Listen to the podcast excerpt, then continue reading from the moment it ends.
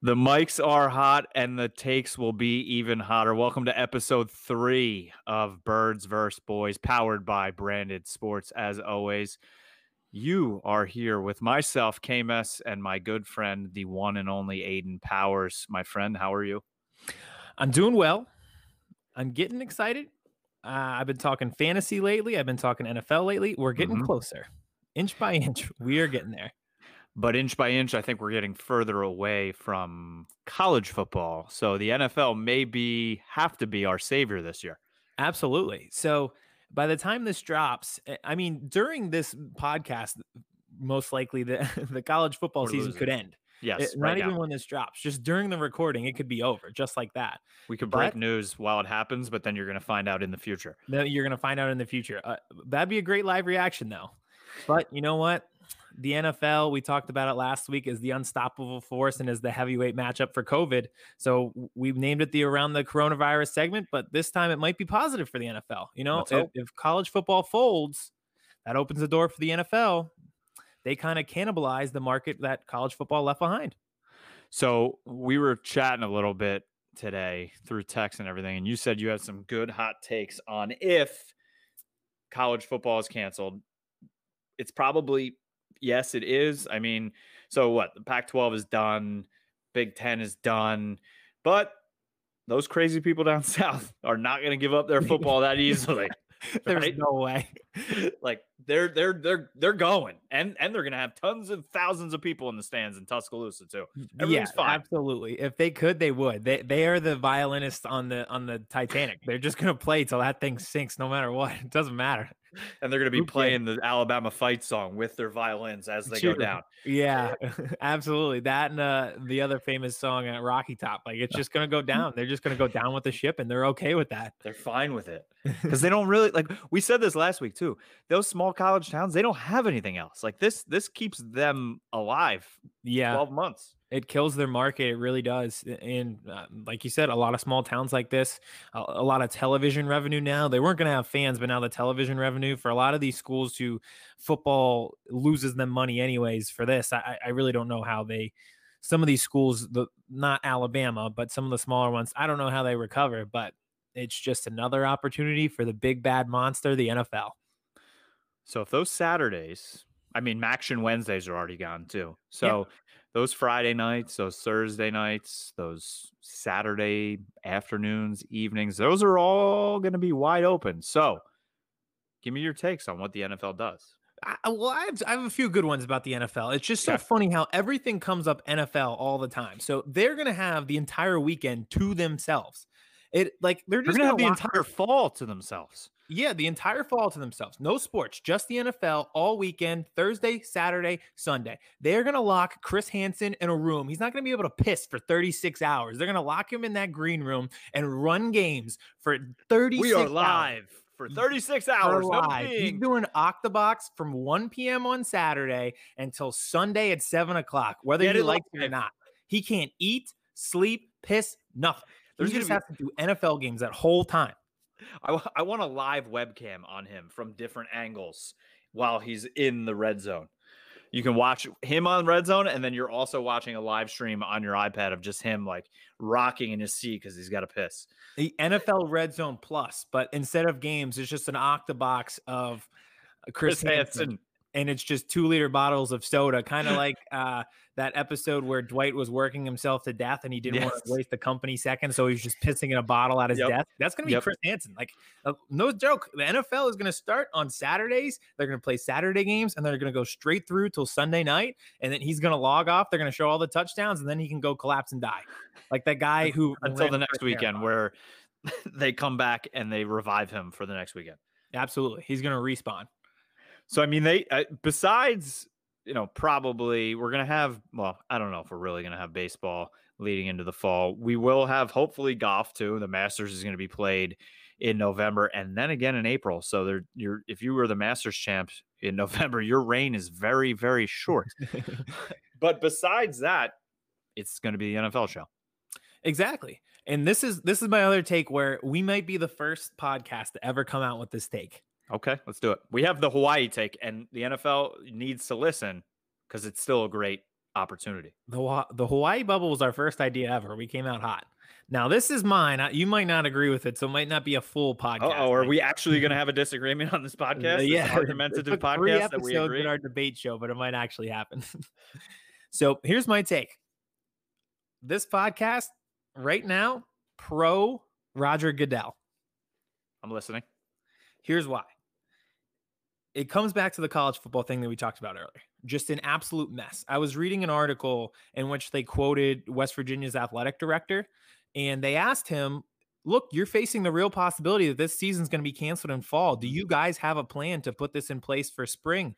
And he was, he literally said, Well, no, we haven't discussed it. We don't have the organization going forward, and we haven't really talked to anybody about how that would work. How's that possible?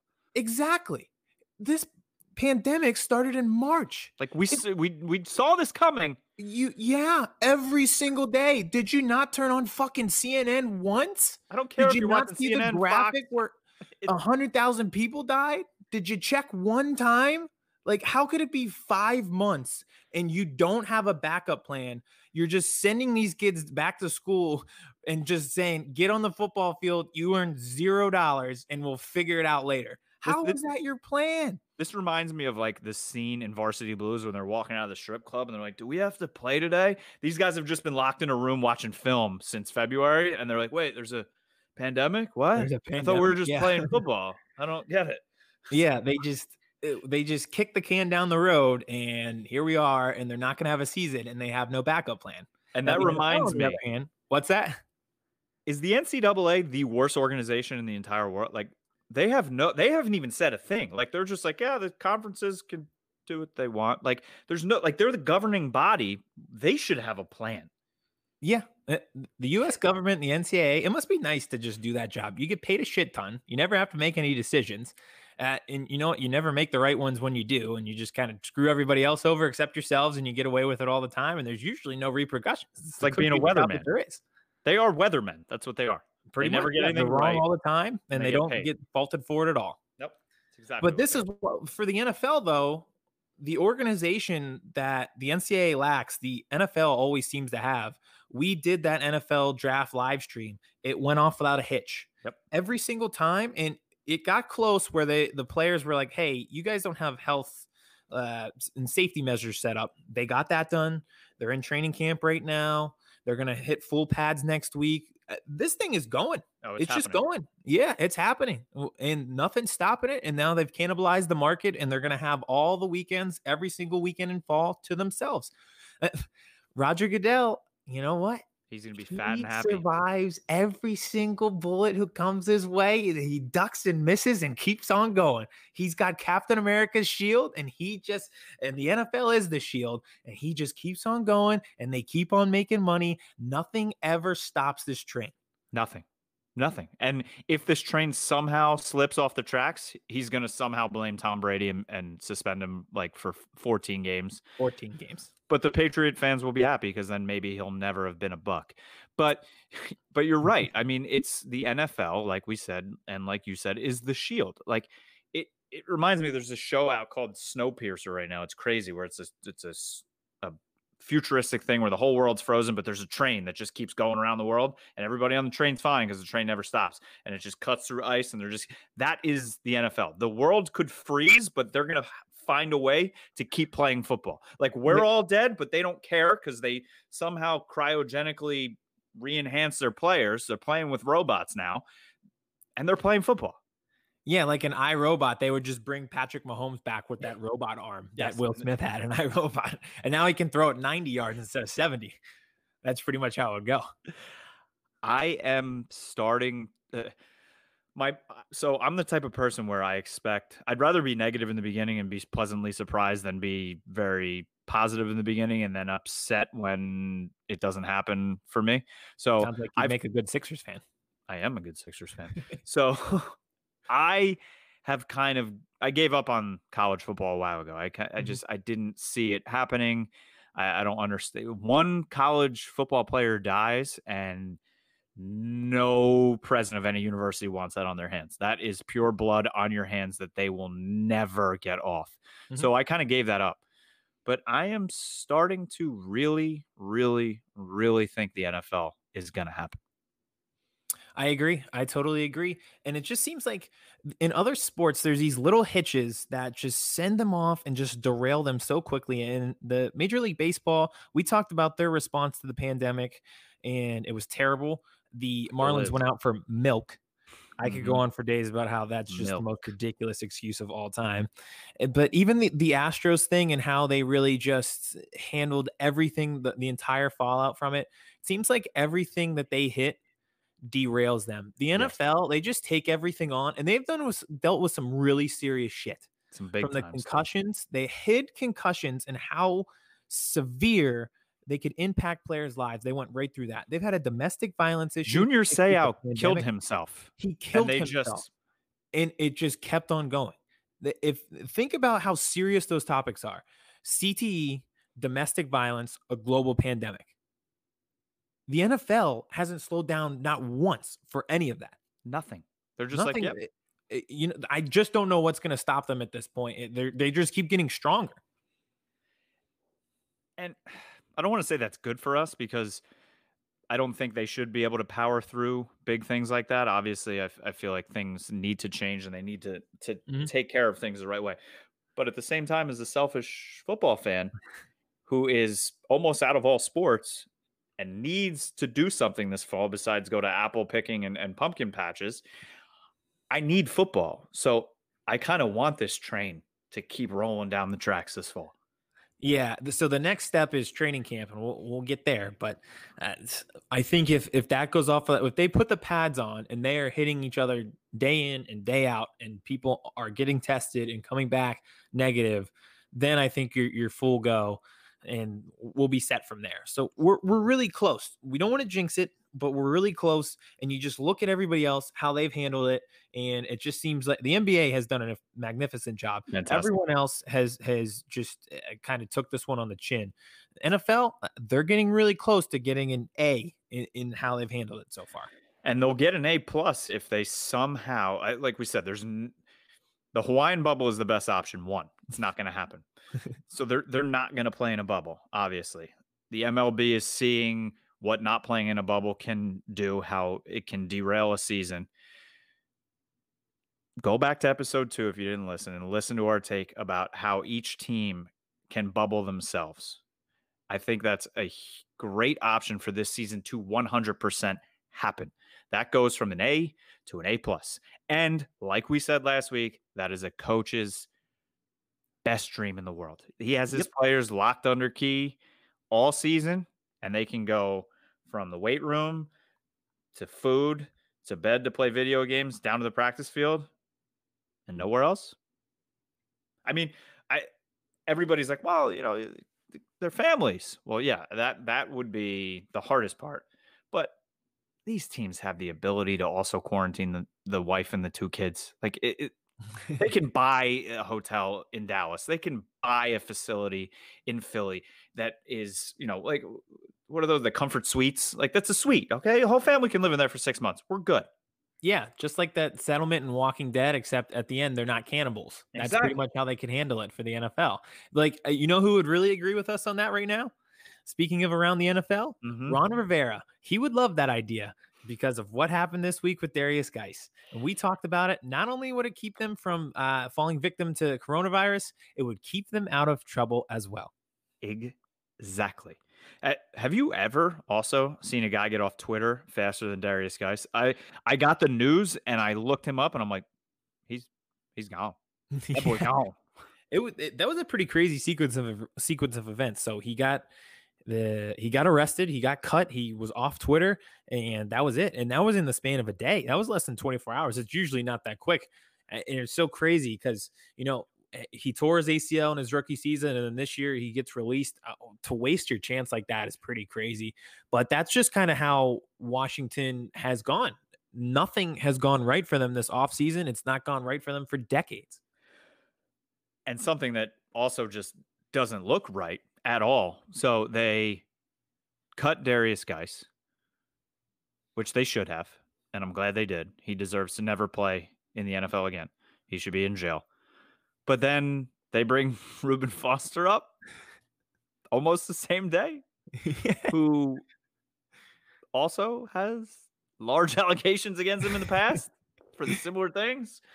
So are they just like they're trading one? They're like, all right, well, this happened just now, so we got to get rid of it, and then we'll just we'll just maybe that'll that'll hide bringing in Reuben Foster.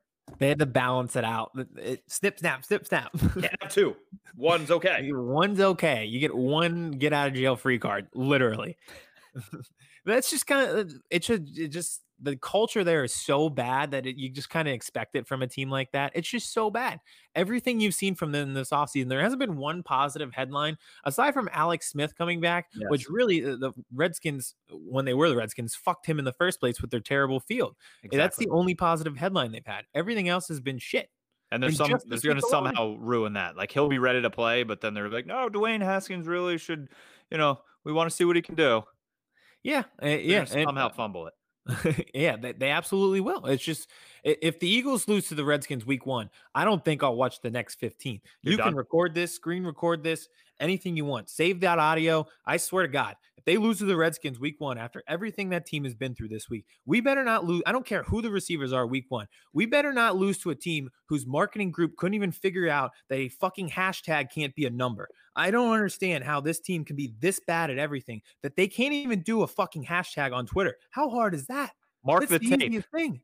Yeah, how like, every single person who has ever been on Twitter for more than five minutes and has pressed the hashtag key, and as soon as you put a number in, it just goes black instead of blue it's just common sense because it's a number. It's called a number sign for a reason because exactly. then you put a number after it. That's the whole point. It didn't work. Like, did they? What is the chain of command there that all of this dumb shit always happens? Like, they had the the sexual harassment allegations, mm-hmm. and it was like no one was in charge. Like, no, they, are just like, I don't. These, somebody. Yeah, I don't exactly. Know. Like these poor women didn't have anyone to report to. It just seems like everything that the Redskins do, there, there's no chain of command where you could be like, okay, this guy screwed up so let's take it to this guy so we can fix it.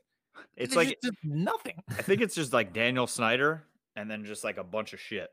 Yeah, uh, probably literal shit. Literal it shit makes no sense. It's one of the worst run organizations in sports, and it's just it's it's small things. It's like in FedEx Field, if you've ever been there, there's pillars in front of the seats. So if you buy certain seats, you can't see the game.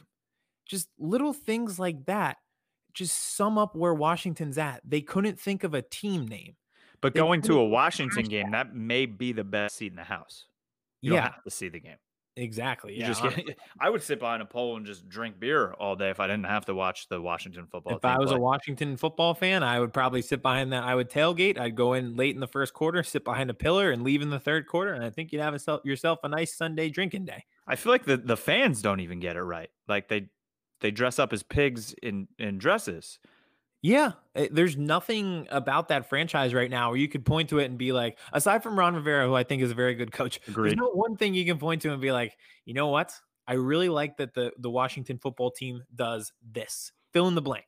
I would lo- eh, feel free to comment and tell me where I'm wrong and name one thing that this team does. I feel like they even, I mean, obviously concussions ruined his career, even though he did sign with the 49ers now. But like, I mm-hmm. feel like it was somehow the Redskins and Daniel, excuse me, the Washington football team and. Daniel Snyder were the reason Jordan Reed's career has got because the dude is a beast. He's a freak. I love him. He's a yeah. great tight end. I hope he goes out this year and catches 100 balls for San Francisco. I agree. Proves that out. somehow it was Washington's fault. It was Washington eh, in in this eh, for head injuries. Who are you going to agree with, Jordan Reed or the team who let a guy play with a literal tumor in his head? Who do you think was in the right? Jordan Reed, the team who let a guy play with a tumor the size of a tennis ball in his skull. They're like, no, you're good. I don't know. You're good. Everything's fine they are just so bad. Everything about them is bad. It's just ridiculous. The one thing I just can't wait for though is to hear the Redskins fans be like, "Go team this year! Let's go team! Just go like, team!" What, what go else? Washington. Go Washington. You, can't chant Washington. like, there's nothing exciting about them. Nothing. There's really nothing going on. Like, and let's get into fantasy because I uh, fantasy drafts are coming up. And name one Redskin that you'd want on your team this year after Derrius Guice gets released. I just don't know. Like, there, there's nothing about them. I, um, I may I take the receiver, McLeod, who was a rookie last year. He did ball out last year. he did. Yeah, that's true. I think later in rounds he'd be good. It's good to I mean, get it may, it, if it's him and, and Larry Fitzgerald in the 10 again, you're probably going to go Larry Fitzgerald. It'd probably take Larry Fitzgerald, but I would think long and hard about changing my mind. so if we're talking fantasy, okay. So just like the NFL landscape is going to look different and is is going to be challenging this year, so is fantasy. Mhm. So I want to see where you're at. Like, are you excited about fantasy this year? Are you a little lackluster? How do you think drafts? Like, I don't. We're not going to be able to do live drafts. I don't like. I want the sticker on the board, but Yeah. sticker's not going to go on the board. So, show. Tell me where you're at right now with fantasy. I am clinging on to it and I'm coming around to it because to me, fantasy draft day is up there with Christmas as the best day of the year. Mhm. It's one of the rare times fantasy football, you only play half because of the actual football. The other Yes. half is it is one of the rare times where you're all together with your friends anymore. Yep. Uh, instead of like doing your nine to five, you're not seeing your friends every day. So it's one of the best days of the year. But like you said, like in our in our friend group, a lot of people would have to travel.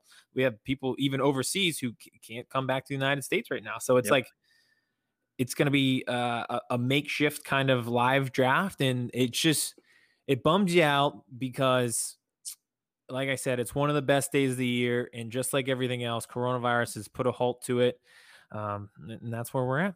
and I, I do so i'm a i'm a big time fantasy guy as well but last year i had a little bit of a rough season for the first time in years and it kind of i don't want to say overwhelmed me but i i kind of towards the end of the season got a little lackluster with it so i i sent out a tweet and vince is going to find this and put it up on the screen sometime when he clips it but i put up a tweet that said uh, i'm 2020 is a fantasy free year for me and I fully take the blame that I ruined the entire year of 2020 just from that tweet. I think you did. But now Matthew Berry might kill you. he's going to stab me in the eye with a fork. It's either Uh, him or DeSean Jackson. He's going to kill one of you. but now I, I am, I, I will do anything to play fantasy football. I, I need it. And like you said, it is. I, I have a team with my brother, and I I get to go on fantasy day and sit there with my brother and draft with all of our friends and, and eat ridiculous food and drink way too much beer. And then come home and tell my wife about everybody that I drafted, and she could care less. And I love every second of it. Ex- that is the true American dream. In the 1940s, everyone came home from war, and the American dream was just having a white picket fence. Yeah, That's bullshit. That's just boring. The American dream is what you just described. Sunday, draft day, putting stickers on a board. You're going to eat wings and beer with your friends for six hours and Yep. regret half the picks that you make Yep. two hours after you did it, after Yep. you put three months of research into your draft strategy and you throw it all away in the third round. That is the new American dream in 2020. And it's really all we have right now. And then I'm going to go home and convince my wife that taking Tony Pollard in the 13th round was a phenomenal pick. And she has no idea what I'm talking about. Exactly. great. the flyer, like hitting on a flyer in, in fantasy. I don't know. Nothing it's better. Up there with any feeling in the world. Probably like your first kiss at a middle school dance is the same feeling. Took That Patrick Mahomes his rookie year or his Yeah. first year starting. Oh my God. Took him late. Rode him all the way. There you nothing go. better. There's nothing better. So i- it is going to be strange, though. I mean, uh, no live drafts, and like, are we going to have to push our drafts like until the night before the NFL happens? Because we're not getting any preseason, or are you just drafting on name? No, I, no, I think if we have this same conversation when the calendar hits September, there's going to be a lot more excitement about fantasy football. Yeah. We are doing what every single other person has done in this country, whether it's companies, the government, the NFL, obviously the NCAA. We're just going to kick the can down the road as far as we go until we run out of time. And that's what you're going to do with fantasy football as well in your fantasy draft. So if I had to give it a stance right now, I'd say no, I'm not excited for fantasy football. I- think if you said, "Okay, Aiden, it's it's now September 1st. Are you excited?" I'd be like, "Yes, I'm dying for fantasy football Need it. because it marks a return to normalcy." Yes. And I need Larry Fitzgerald on my team. 10th. Absolutely. I feel like after recording two podcasts where we talked about that, we almost have to take him. We have to. I think we we need to like have a league with just us and some other people, and f- I I may take Larry Fitzgerald one overall. I think yeah, absolutely. All right, If right you- now on the on the clock. You're on the clock. First pick in the 2020 fantasy draft. Dun-dun-dun-dun, dun-dun. Who you picking? Me, like, Yep, right this- now, right now. Um, I I think Christian McCaffrey is obviously the number one pick. The, the, the most usage possible. They Yep. use him in the running game. They used him to ca- catch passes. And I'll tell you one thing about Matt Rhule: he will will pound the ball down He the is. defense's throat as long as he can. He, if they have a lead in the fourth quarter, Christian McCaffrey might get double digit touches in a fourth quarter, not in a game, in a quarter. If Yep. they have a lead, that's just kind of how he's always handled his. uh mo in terms of how he runs an offense. So I, I Christian McCaffrey, and I don't think it's close as the second one. If especially especially if it's a PPR league too, because you're getting the rushing yards, rushing touchdowns, and you're getting a shit ton of catches. Absolutely Look at go. that. There it is. fantasy free for 2020, you I- really screwed us over. I didn't even remember that I had the GIF. That makes it even worse. Ah, makes it yeah, so much worse. You really kind of screwed up on that one. I'll tell Ladies and gentlemen, I would like to apologize to everyone. I am the reason. It wasn't a guy way to bat. It was me. It was this tweet that ruined the entire year of 2020. between me saying that we are a pro Goodell podcast and you ruining fantasy football for everybody this year, I don't think we're going to increase our ratings and listens this week. No, I think I think we just got 0.0s across the board in ratings. Probably. That's a lot of one stars coming, but we will recover. I think We we will will. recover. We've got a good segment coming up. So we're going to bring Vince in here in a second, who's our producer. He does a phenomenal job. If you've seen the teasers on Twitter, he does all of those for us. So we want to talk about, um, we kind of talked about Washington and just how they suck at Yep. everything. But when looking at the cities themselves, there's a lot of crazy headlines where you're like, holy shit, how did this happen? So, So we got New York City, Philadelphia, Mhm. Washington D.C., and Dallas. Which are obviously huge media markets. Yes. So a lot of crazy shit happens when there's a lot of people in one concentrated area. So we're going to do a segment called NFC Least City. Love it. Vince is going to give us a video and it's kind of it's just going to be a video. We're not going to know the city. Me and KMS are going to try to guess which NFC East city the crazy thing is happening in. Before we get there, we're going to bring Vince on right now. Before we There get there, I want to talk to you about Bovada. So that's our partner. We've been happy to partner with them last two weeks. If you enjoy winning money and you want an easy way to win money, join Bovada. So here's what we're going to do. Same like last week, we're going to put the promo link in the podcast description and all over our social media. If you like winning money, sign up with our link at Bovada. We love them and very excited to be sponsored by them. I mean, what's better than winning money during a pandemic? And it's easy. Like, I went on, I, I clicked on our link just to see what it was like. Cause Yep. like I said, I've, I've used them before, so I'm not a new user, but I wanted to see what it was like. Such an easy sign up. It's quick and easy. Uh, You could sign up in less than 60 seconds and bet something in, in less than a minute and start winning money that quick. Sign up, bet, win money. It can all happen within less than an hour. Done. And you you know what? Football season's coming, and you're gonna have 36 straight hours of Chris Hansen on red zone. So you might as well get those bets in while you're watching. Bet, bet, bet, bet. All right, Vince, my man.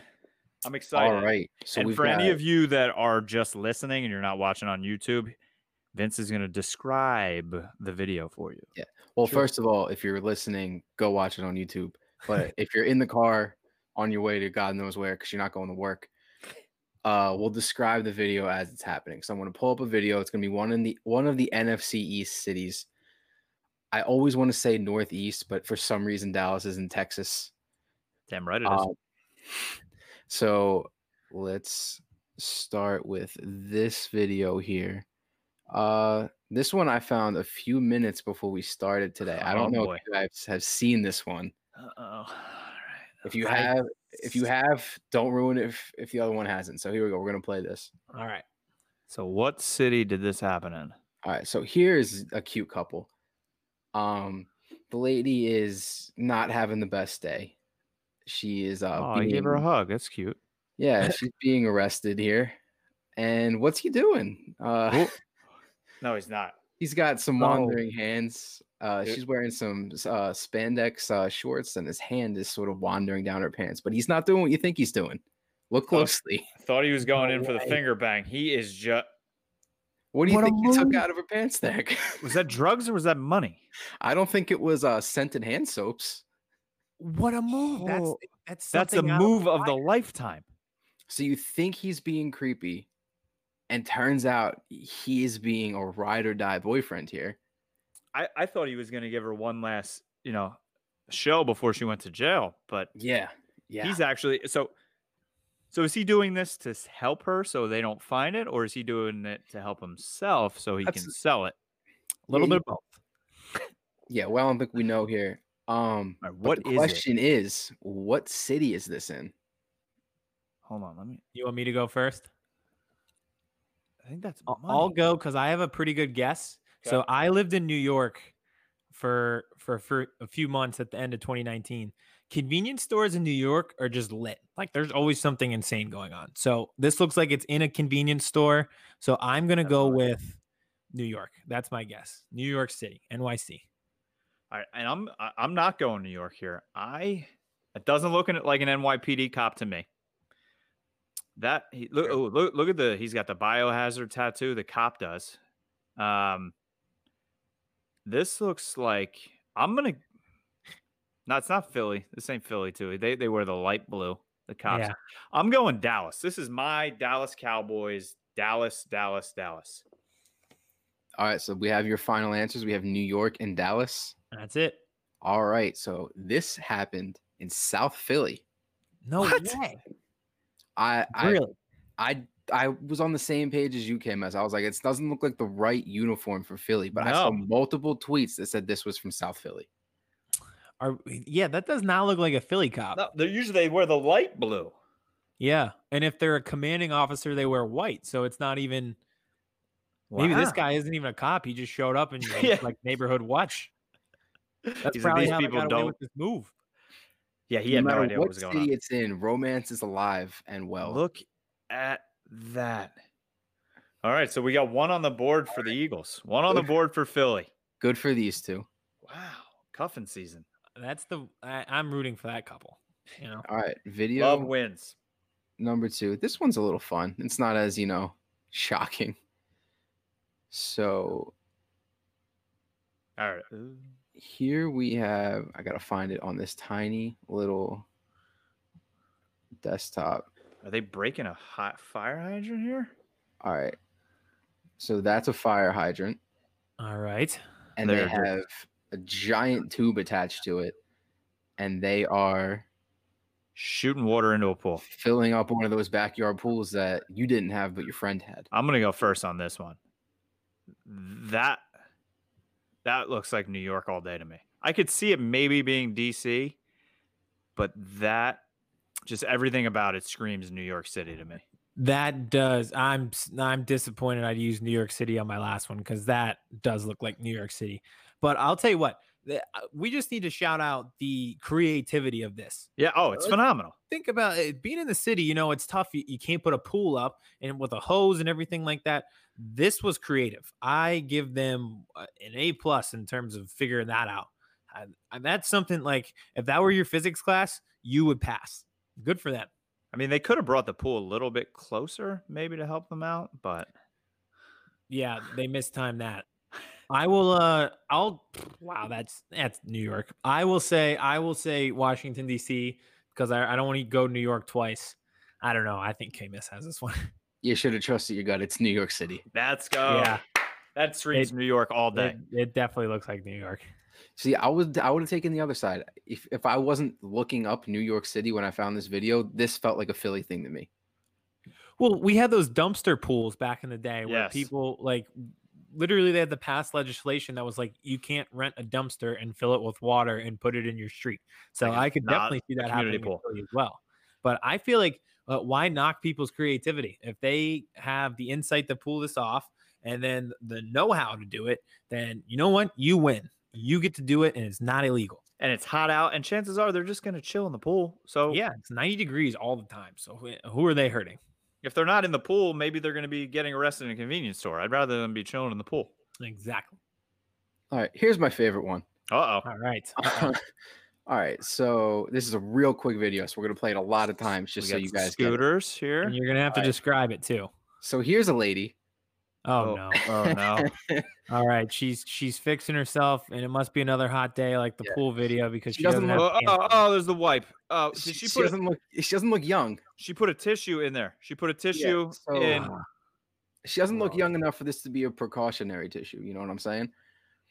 Ew. Oh no. So I'm thinking, oh no! This one also, I Oh, think it's important to point out it's the middle of the day and Oh, she's no. outside in the middle of the It's a street. beautiful sunny day. All right, I am gonna Yeah. go. Well, I mean, let's describe it a little better for the people listening. Uh, yeah. I so don't. I don't want to. I don't want to. Standing outside in the middle of the day in a city because it's one of these four big cities, and she's putting something, you know, inside her underwears. She's she's got her she- pants down in the middle. yeah, she- this is, she's this just is going- someone's this is someone's grandmother, and she has her pants down in the middle of the city, and she's putting a tissue up in her hoo ha, and then she's pulling her pants up. Yeah, and at the end, she makes direct eye contact with the person recording this. I don't know if you Yeah. noticed that. Right? oh yeah. also- oh right. Oh grandma. And, And she she doesn't look she doesn't look embarrassed. She pulls her pants up so far that her underwear, her shirt is tucked into her underwear. I mean, that's All right. move. Important question. What city is this? I I think it's Dallas because it's probably so hot that sh you know it gets really hot down there, and she's probably just literally sweating her cooch off. I'm I'm gonna go. Am I allowed to agree? Because this is a debate show. I'm I would say Dallas for sure. Um, but if I'm not allowed to agree, I'll just throw out DC. But I, I think it's I think it's Dallas. All right, I cannot believe you guys nailed this. This is Dallas. Let's Yes. go. Oh, look at the little star. Look at the star right there too. I know. That I gives it noticed away. it just now. I was like, this is gonna give it away. I wasn't sure if it was a Lone Star or what, but yeah, I just kind of I I feel like it gets so hot down in Texas that that might be more normal than what we're used to. Texas and Florida, uh, the people down there are insane. One, and then two, it's so hot that I feel like seeing someone with their pants down like that in the middle of the day in the street probably isn't as far fetched as what we think. That All right, was so disturbing. you guys were both uh two for three. Not bad. that was disturbing. Yeah, that was my favorite one. I'm That a was little, pretty I'm good. a little shook now. I, I, I'm right. not gonna lie. I'll see if I can top myself for uh next week's. Uh, Yeah. Yeah, this is gonna be a regular thing here. I think. I, I, I think enjoy without this. football, this this is a good way to to pass the time and and put in some quality content with some interesting videos to say the least. So Vince, thank you for finding those and presenting that content to us. Um, I won't be able to sleep at night, Nope. but we do appreciate you finding those. All right, we'll see you back next week for something uh, right. more terrifying. Yeah, Oh boy. you'll have to increase them every week. Yes, it, it have to needs to get on going. worse. I mean, it, it the you know I don't know how it can get worse, but I'm sure it can. I'm yeah, knowing these cities, it absolutely can. All right. All right, The name of this show is Birds vs. Boys, and we've talked a lot of Redskins. We've talked college football. Let's talk Eagles Cowboys. hmm you have a very very. I, I I I can't even say with a straight face and laugh. A linebacker you you guys just signed. What happened? Yeah, so Jatavis Brown retired. I, I still don't know the full story on why he retired. Okay. Nate Gerry did come back t- today, um, and he is the top linebacker for this year, for better or for worse. At least he is healthy and, and doesn't have coronavirus. So that is a plus. But even in the plus, we took a minus and, and lost Jatavis Brown. So uh, it was a pretty interesting day or interesting week for Philadelphia. And that linebacking core i- is really something. I have a take about them too. Can you? We need to find out the day he was signed, and then the day, and then today was the day he retired. And just I want to count the days. it had he signed in free agency, so it had to have been early March. So he, you know, he really Six didn't months. never he never made it to the field. You know, like he signed, and then they had the coronavirus pandemic. They just got back into the swing of things because all the offseason workouts were canceled, and they didn't even put pads on. They won't put pads on anybody till the 16th. So Nope. he just he never he went the entire time and never put on an Eagles helmet. So So his his Twitter bio in the future and his jerseys hanging in his basement. Are the Eagles on his Twitter bio? Bio is that jersey hanging in his basement? I don't know. I you know what? Him and Frank Gore, they should start a book club and talk about their great times with the Eagles. That that's another. You know, everybody's coming to Philly, yeah. and then you finally you get one, and then, then he leaves. And our fan base, we're getting every single person until they're not here. So But this they probably should look into linebacker depth because they, they lost this one. Like I said, Nate Gerry is their best linebacker, and Mhm. best is probably a term that I should use loosely. He's not bad, but He's not Leighton Vander Esch, so or, or Jaylon Smith either. So that is uh, that is a position of concern to say the least. And the best thing he does, maybe flipping off camera people from the bench. That's him, I right? thought that was pretty cool. I I mean, that's that's a typical Philly team, Philly fan type. Nah, Yeah. It, it was all in good fun. And what, anytime, like anytime you get drunk, you've had three seltzers on the beach, and someone like flips the Snapchat camera to you. Oh, yeah. like, oh my Ah, god, put it on," tongues, yeah. you put your finger there. Yeah, everyone's done it. Tongues out, fingers up. You're like, what? And then the next day you see the picture, like, why? Why did I do yeah, that? why was that my instant reaction to do? the But peace sign. It's like, what? yeah, I'm- he did it. he just did it in the middle of a game, not Yeah. after three or four drinks. No, but you know, some three or four hits that may make you feel like you're a little drunk. You got that adrenaline rolling. Why not? yeah, CTE. Not the NFL cares, but Will Smith couldn't even solve it. Will Smith couldn't even solve it. But it, it, it does bring up a good conversation topic Mhm. because I think for both of these teams, there are positions where you're like, all right, this is a strength no matter what team, like no matter who you face, this is going to be a strength. This is really good. This is a top group in the league, not just Yep. the NFC East, not just between our two teams. Yep, And groups you're excited about. where you're like, holy shit, that like this could be a serious issue. This could be bad. So we're gonna talk a little position group. So we're each gonna go. Look at this. So four months, nice. 20 weeks, 143 days. He was he was, 143 yeah, days. he was there 143 days. I love you. Isn't that 143? Look how he look- hold on. Look at this right here. So there have been March 21st, 2020. I believe the NBA shut down on March 13th. Mhm. At March 21st, there were 12,275 yeah, 12,275 387 seconds. Yes. The NCAA in that amount of seconds could not figure out how to have a college football season. How do you have that many seconds and you're at, at August 10th after 143 days? You're like, well, your guess is as good as mine is what the plan is. I mean, Unbelievable. We're just gonna play, and if we don't play, then Then we're we don't not play. gonna play. All right, but back to our position groups. So I think it's best I will let you let's do weakest first since I'm good. I have a pretty good take on the Eagles, and it's pretty obvious who I think my weakest position group is. But let me hear yours for the Cowboys. All right, so yeah, so we'll do the the position group we're most excited about, position group we're least excited about, and then the position group that we think matches up against the other team the best. So we'll start with the position group that I am least excited about. I have like sort of like a one and one A here for the Cowboys. It's kind of two positions that I could go either way. One's on each side of the ball. I could go tight end. Um, they lost Jason Witten, but I never thought I'd say this, but I'm I'm kind of happy they lost Jason Witten. R.I.P. Jay Witt. Um, was very excited when he came back last year, but then you know he caught five out, five yard comebacks, and then got pushed twelve yards back behind the line of scrimmage, facing the line of scrimmage. Um, so they have Blake Jarwin. They just signed him to an extension. The dude makes plays. He's athletic freak. He can get down the field, but he's never done it play in, play out, being tight end number one. They signed the the Belldozer, the old Oklahoma quarterback who just won a ring in Kansas City, but he's not a pass catcher. Uh, they have Dalton Schultz, another name none of you know who that is. He was a Stanford tight end. I think he has a half a catch in his career in two years.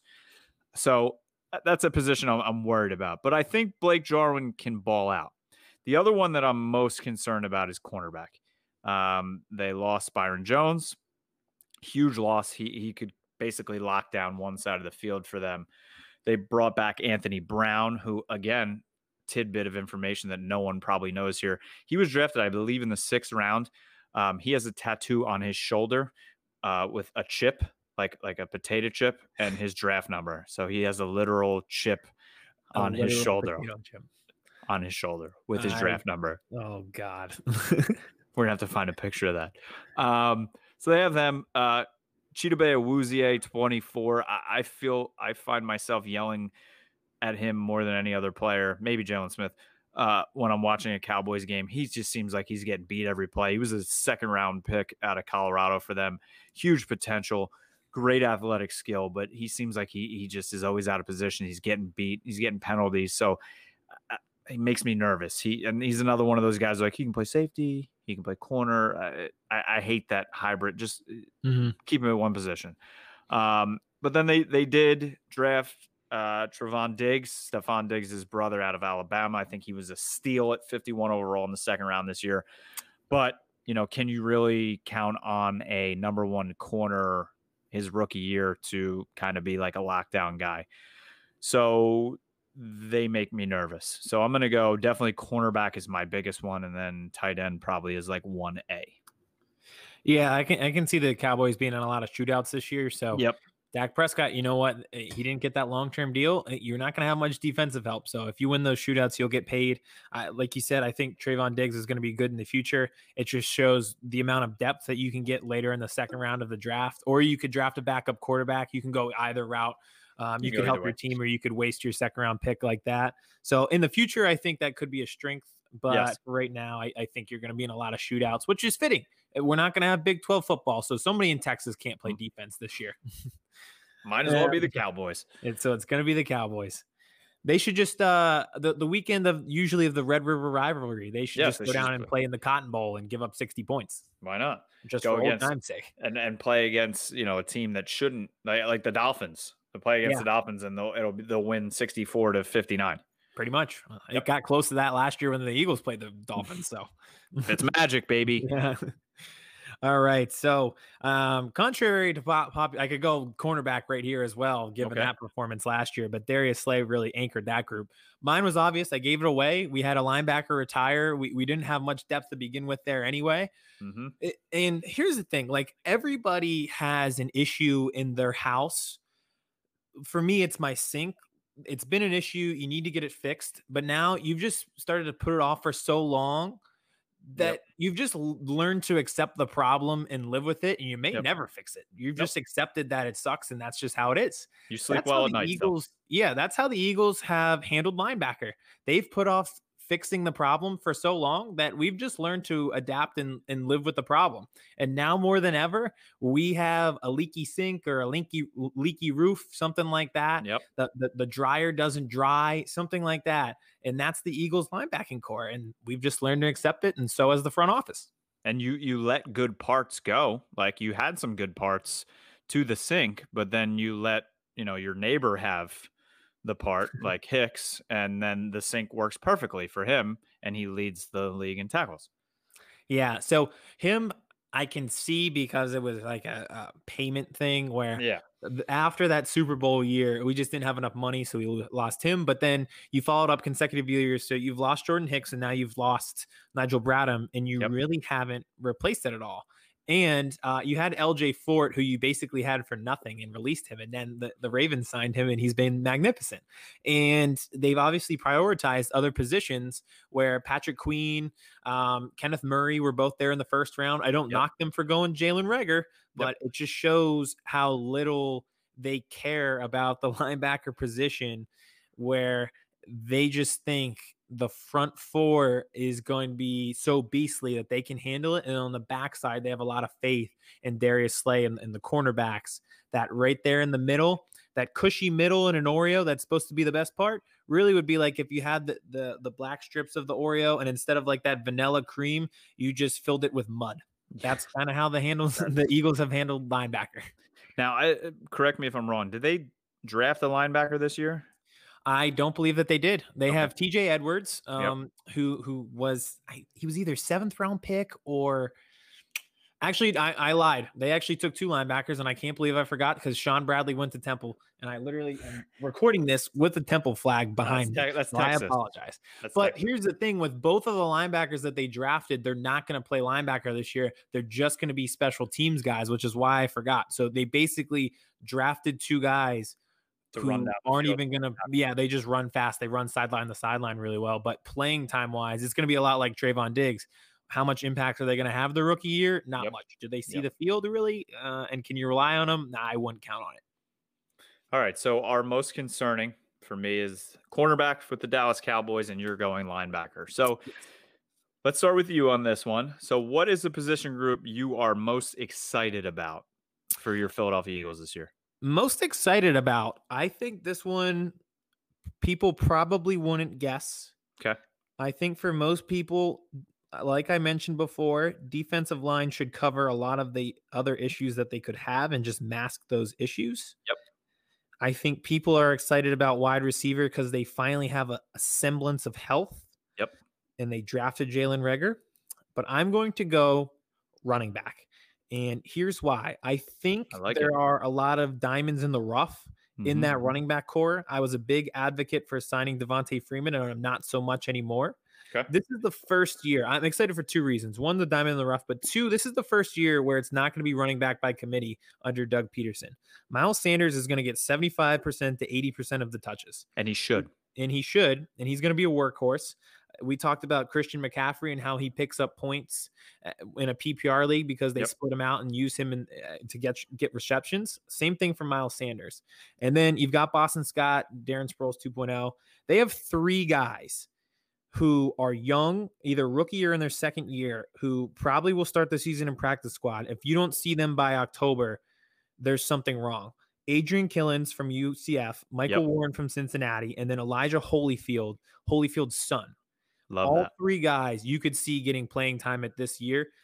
Michael Warren is a big kind of bruiser guy. Adrian Killins might be the fastest guy alive, and Elijah Holyfield is going to be a, a, really solid number three back. He gives you. There's no point in signing Carlos Hyde because Elijah Holyfield is going to probably give you everything that he can do, yep. but on uh, the lowest salary possible. I think and younger.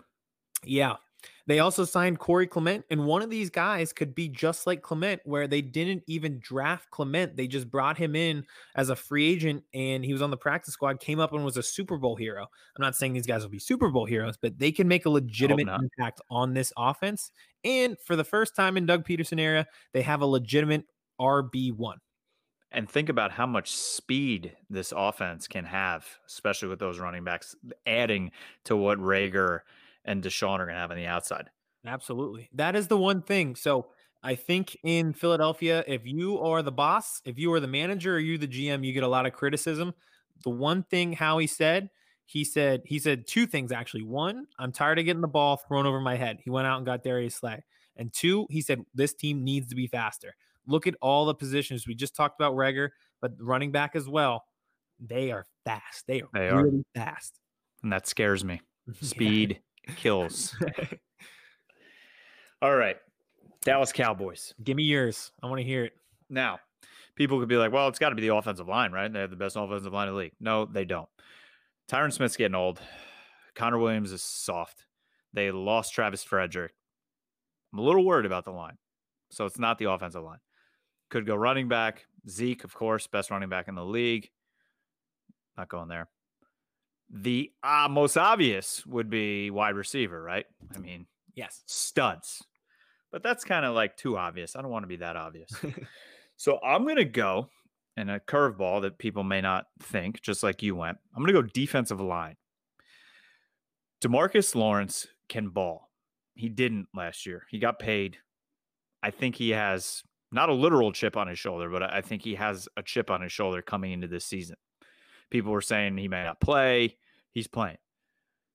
I hate the term hot boys that they use. I hope they they dig a big hole and and bury all the hot boys chains and put a gravestone on it. Get rid of it. I hate it. Okay. Even though they trademarked it, I think hate it. So Demarcus Lawrence is going to ball. And they brought in Gerald McCoy. They brought in Dontari Poe. Two guys that they've never had before. They when they had Rod Marinelli, they liked quick, small interior players. They've never had beef, big run stopping guys that can also rush the passer from the inside. They have that now. Yeah, they're both older. Yeah, they may not be in their prime, but they played together in Carolina last year. They know how to play next to each other. I think they can be beasts. They also drafted uh, Gallimore, Nigel Gallimore. He's a Canadian, um, played in Oklahoma they got him in the third round this year. I feel like those two guys can groom him, and he looks like he's a beast. They're getting Tyrone Crawford back off injury. He was a huge hole not having him last year. He he brings leadership to that line, and the dude can play. Hopefully, he's coming off two hip surgeries. They brought in Aldon Smith, right? We we talked about Reuben Foster and Derrius yes. Guice, but apparently he has he hasn't drank in forever. He's off the weed. Apparently, he's remade his body. He looks great. And they signed him for next to nothing. So if he can bring some sacks, I'm all in. And then there's the question of Randy Gregory, another dude who's had a lot of issues, another dude that supposedly has turned his life around and looks lean and mean, but he is still suspended, not reinstated yet. And he is calling the league out hard on Twitter and everywhere that he can that he has put in reinstatement papers. He's done everything he needs to do, and he's hasn't heard anything. Literally, someone from the league that is in charge of this blocked him on Twitter and he screenshotted it. He's like, This is the response I'm getting. So if they can get him too. I'm all in on this line. I feel like they can be fearsome and they can get after the quarterback. That's first of all, I feel like that's pretty unprofessional to just block like your Yeah. job is compliance in this field and you block the guy on Twitter. Like it's not high school. You can't block somebody just because you don't like what they said. Like this is your job. But I, I think uh, the one thing that would scare me a little bit for the Eagles is the veteran production that the Cowboys could get at the defensive line for cheap. Yep. You mentioned Dontari Poe and then Gerald McCoy. I think obviously both are past their primes, but still, Yep. Like I said, for, for the value that you get them at, eh, to add that depth to the defensive line, it's a pretty good choice. And I, I just think it's it reminds me of the Lakers this offseason, just really kind of they had LeBron and AD, and they were like, all right, well, now we we put most of our salary cap into those two players. What do we have to do? Veteran depth for cheap. Let's go get guys like Avery Bradley. That's pretty much what the Cowboys did with their line. And They now invested Demarcus Lawrence. They gave money to both of their linebackers uh, and Jaylon Smith. Did they sign Leighton Vander Esch yet, or is that no, still? no, he's yeah, he, he's still coming. This is this will be his third year. But they're playing it like once he's off his rookie year, he'll he'll get re-signed for Yep. for high. Hopefully. Okay, yeah. And- so It is like last year they were throwing Kerry Hyder and Antwaun Woods up the middle. And now you got Dontari Poe and Gerald McCoy in there. And Antwaun Woods is still there. But again, he's a smaller guy. He's a scrappy guy. But he doesn't have to hold up all game long in there, beaten on these guards. He can come in on more situational downs and Mhm. use his athleticism and his speed and give those guys a break. Yeah, I was about to say uh, for a player that that size, it's got to be positional. The Eagles Yep. have like Genard Avery that we traded a fourth round pick for for some reason. He's got to be a situational player. He'll just never be big enough, but it, that works. Like once you have depth, that starts to make sense. Yep. To to talk about keep it local with Philly, uh, the turnaround for the Flyers has been because uh, of the they have four lines and they're all deep. Same goes for the for the Cowboys. You know, I really like what they did at defensive line. I think that's a good one. Wide receiver is pretty obvious, but I, I like where you went with the defensive line. I'm excited. All right, give me the position group that you feel that the Philadelphia Eagles match up best against the Dallas Cowboys this year. In their two, you never know, maybe three matchups this season. Yeah, uh, if- hopefully three. That'd be wild if we Oh, could get a playoff great. game. It's been a, it's been a while. It has. the uh, one- this is a bit of a cop out because I think this is going to be a matchup that favor us in almost every every game that we play, but I think it specifically favors us in the Cowboys matchup. So our one big strength, tight end. I really think that tight end.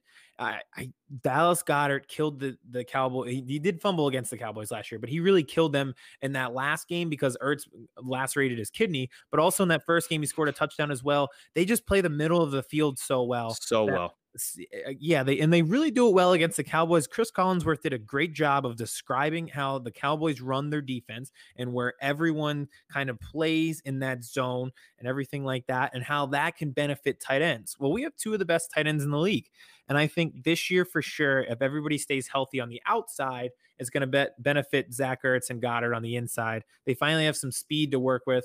Everyone, the one knock well, the one knock. Everyone knocks Carson Wentz every fucking day, even when he's not playing.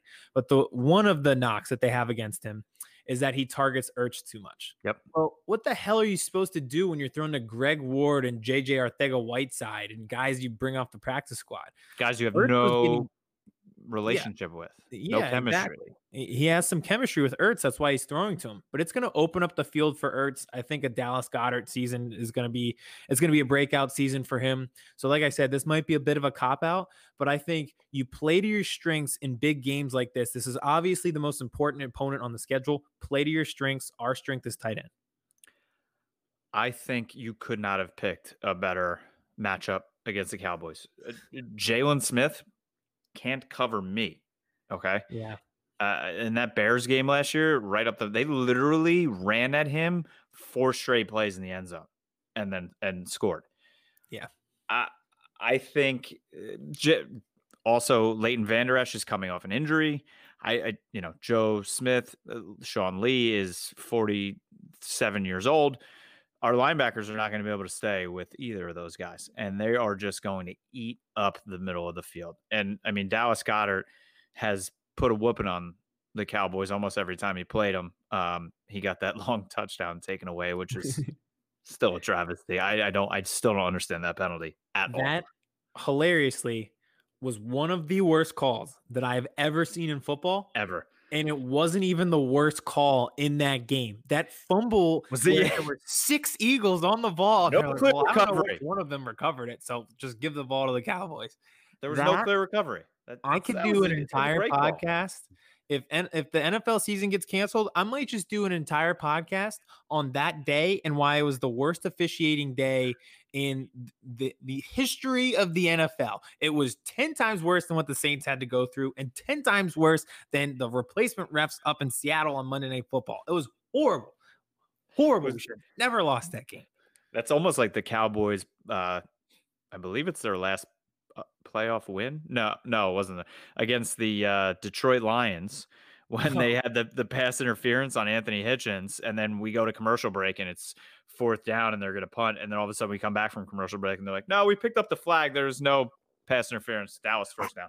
after they called the penalty. It wasn't like they like got together. and, like, announced "Well, it, Did he, did yeah. he hit him? They like called it, said pass interference, automatic first down, and they were like, "Wait a second, Jerry." Jo- yes, uh, okay. there- Vince is okay. bringing up this play right here. I'm going to analyze it for the people at home because you probably remember it. So they call offensive pass interference on Dallas Goedert.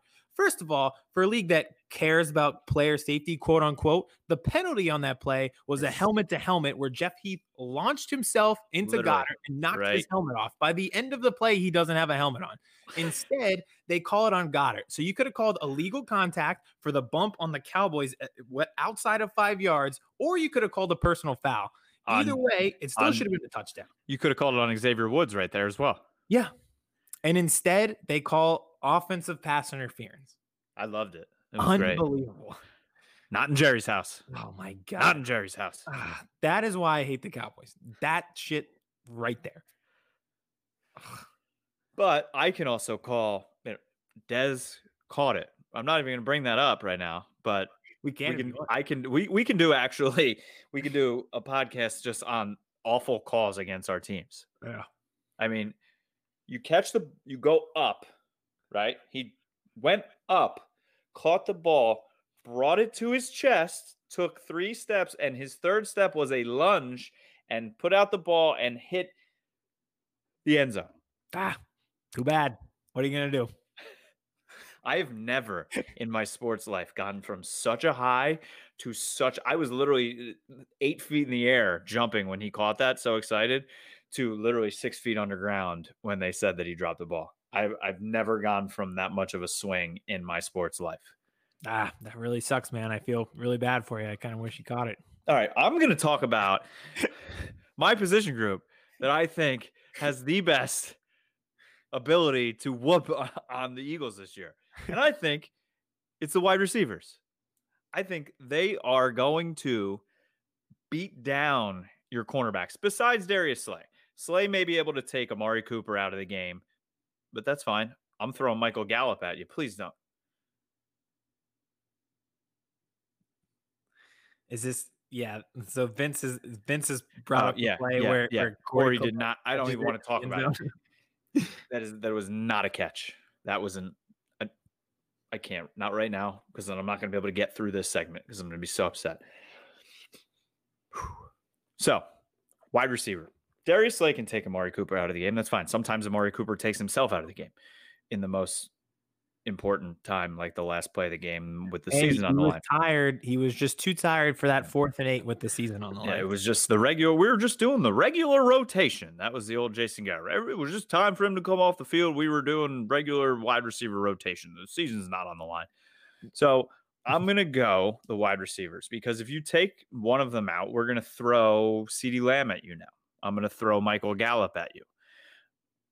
they're not going to be able to stop it. We have size too. I mean, what uh Mari's six one, CeeDee six two, Gallup six one. I think Slay is six one, but I believe your other corners are are a little bit smaller. So we do have size advantage, and I mean they're they're all fast. Michael Gallup's quick and he can go get the ball. Amari Cooper is a proficient route runner, especially when he's healthy. And CeeDee Lamb is CeeDee Lamb.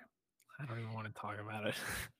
I am so excited for the uh, just the the numbers that they're going to put up this season, especially against that Philadelphia secondary. I wish I had a rebuttal where I was like, you know what, we're going to shut you down, and it's going to be like the early Jim Johnson days. But you were right. Like you, like we said earlier, the Cowboys are going to be in shootouts. It's going to be like Texas Tech out there, or yep. the uh, the old Oklahoma State offense. But the running like gun. Said, Darius Slay will probably follow Amari. Mm-hmm. I that doesn't completely cancel Mari out for me. He has always had big games against the Eagles. Obviously, Darius Slay was ever, always better than whatever we would put out on the field to cover him. But I like you said, depth is so key. Michael Gallup, very underrated. He, I think he could give the the Eagles defense problems. He has in the past. You mentioned size. That's another big thing where Darius Slay is the only is. corner over six foot. The slot corner, and Vince five, is pulling it up for us right now. Nickell Robey-Coleman was a great signing, but he's only five eight. Avonte Maddox is five nine. All these guys, I mean, they barely crack five ten and then you want them to go out and cover CeeDee Lamb. Ask Texas what happens when you have undersized guys against CeeDee Lamb. It just doesn't work. That guy is going to end up becoming my Jayson Tatum.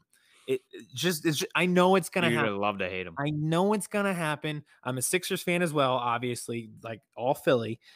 Every time Jayson Tatum plays against the Sixers, he he balls out, and it's a reminder of what could have been.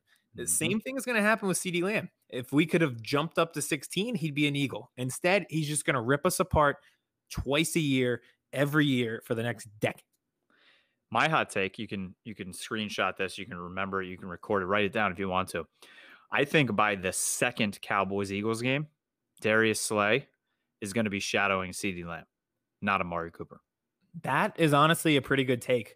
I just think with his size and explosiveness, after he catches the ball, I still worry about the secondary. Malcolm Jenkins was their best tackler, and there's yep. nothing wrong with Rodney McLeod, but they're they are so undersized. They're going to have a lot of issues with those big physical receivers. You even saw it last year with DeVante Parker. He just ate them alive. Any big physical guy like that, they just don't have. They don't have anybody who can cancel that out. They allow them to make big catches and then big plays after the catch because they just don't have that size and speed. And then they're going to throw their athletic big tight end right up the middle in Blake Jarwin, who's six five. Yeah.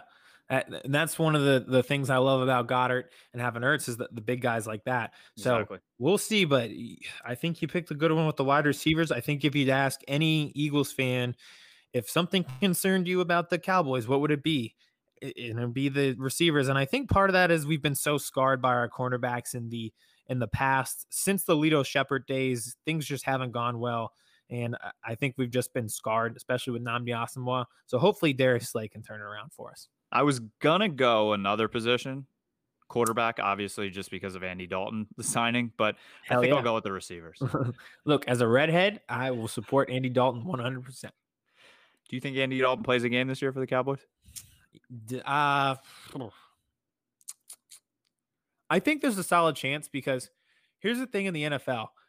Rarely do cal- do quarterbacks make it all 16 games. I know we talk about the Dak has never missed a game, and Dak has never missed a game.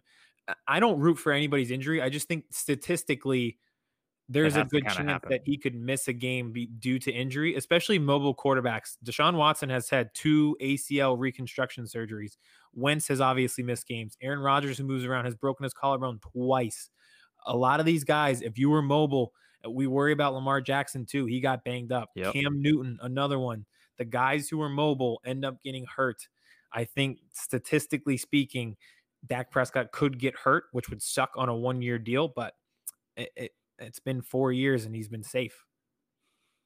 And I, I think I, I do believe that Dak was a lot more hurt in that last game against the Eagles than they were letting on. That shoulder, he couldn't. I mean, come on, he throws the ball better than that. Not much better, but but better than that. He his his shoulder was was messed up. So something like that happens again. The cow, and if it's in the middle of the season, the Cowboys now that they have an actual backup quarterback like Andy Dalton, they may not take the chance in the middle of the season. And I could see an Andy Dalton playing a game or two where last year when they had no backup quarterback, they had to push Dak. Well, I'm sorry you had to deal with injuries in that last game. That must have been tough for you. But uh, even Dak, I feel like if you're on a one year deal, not just the Cowboys, but Dak would be like, you know what? I'm not going to Yeah. risk my future four or five year deal I'm going to sit on going to down. 35 million a year playing on a bum shoulder. So Yep. I can definitely see him being like, you know what? You didn't pay me, so figure it out on your own. See ya. See ya. Well, we will see you next week. nice. We uh we covered a, a ton today. Uh we're gonna definitely probably be doing around the coronavirus again next week. Hopefully we're gonna be we'll be a one week closer to the NFL and hopefully we'll be one week more excited about the NFL. I agree. And I'll just, I want to end with this. This is the last podcast we will do this year where football players will not be in pads and a helmet. By the time we talk to you next, they will be on the field practicing full pads, getting ready for a season. That makes me excited. We're getting closer. And I- Everybody else is getting further away. we need people to realize too that there will be positive tests during camp and during the season, but we can only hope that the NFL has a plan for it. Knowing the NFL, they'll just keep on moving. we'll just keep on moving. The train keeps on going. The train will roll. As always, I am KMS. Find me on Twitter at KMS22. We are powered by Branded Sports, Branded underscore sports on Twitter. I am Aiden underscore 34 underscore powers on Twitter. And also, uh, thanks again to our sponsor in Bovada. Like we said, link will be in the podcast description below. Make sure you tell your friends, tell your family, tell everybody to follow, rate, and subscribe on Apple, Spotify, and YouTube, and our Twitter account, Birds vs. Boys Pod. Till next time. See ya.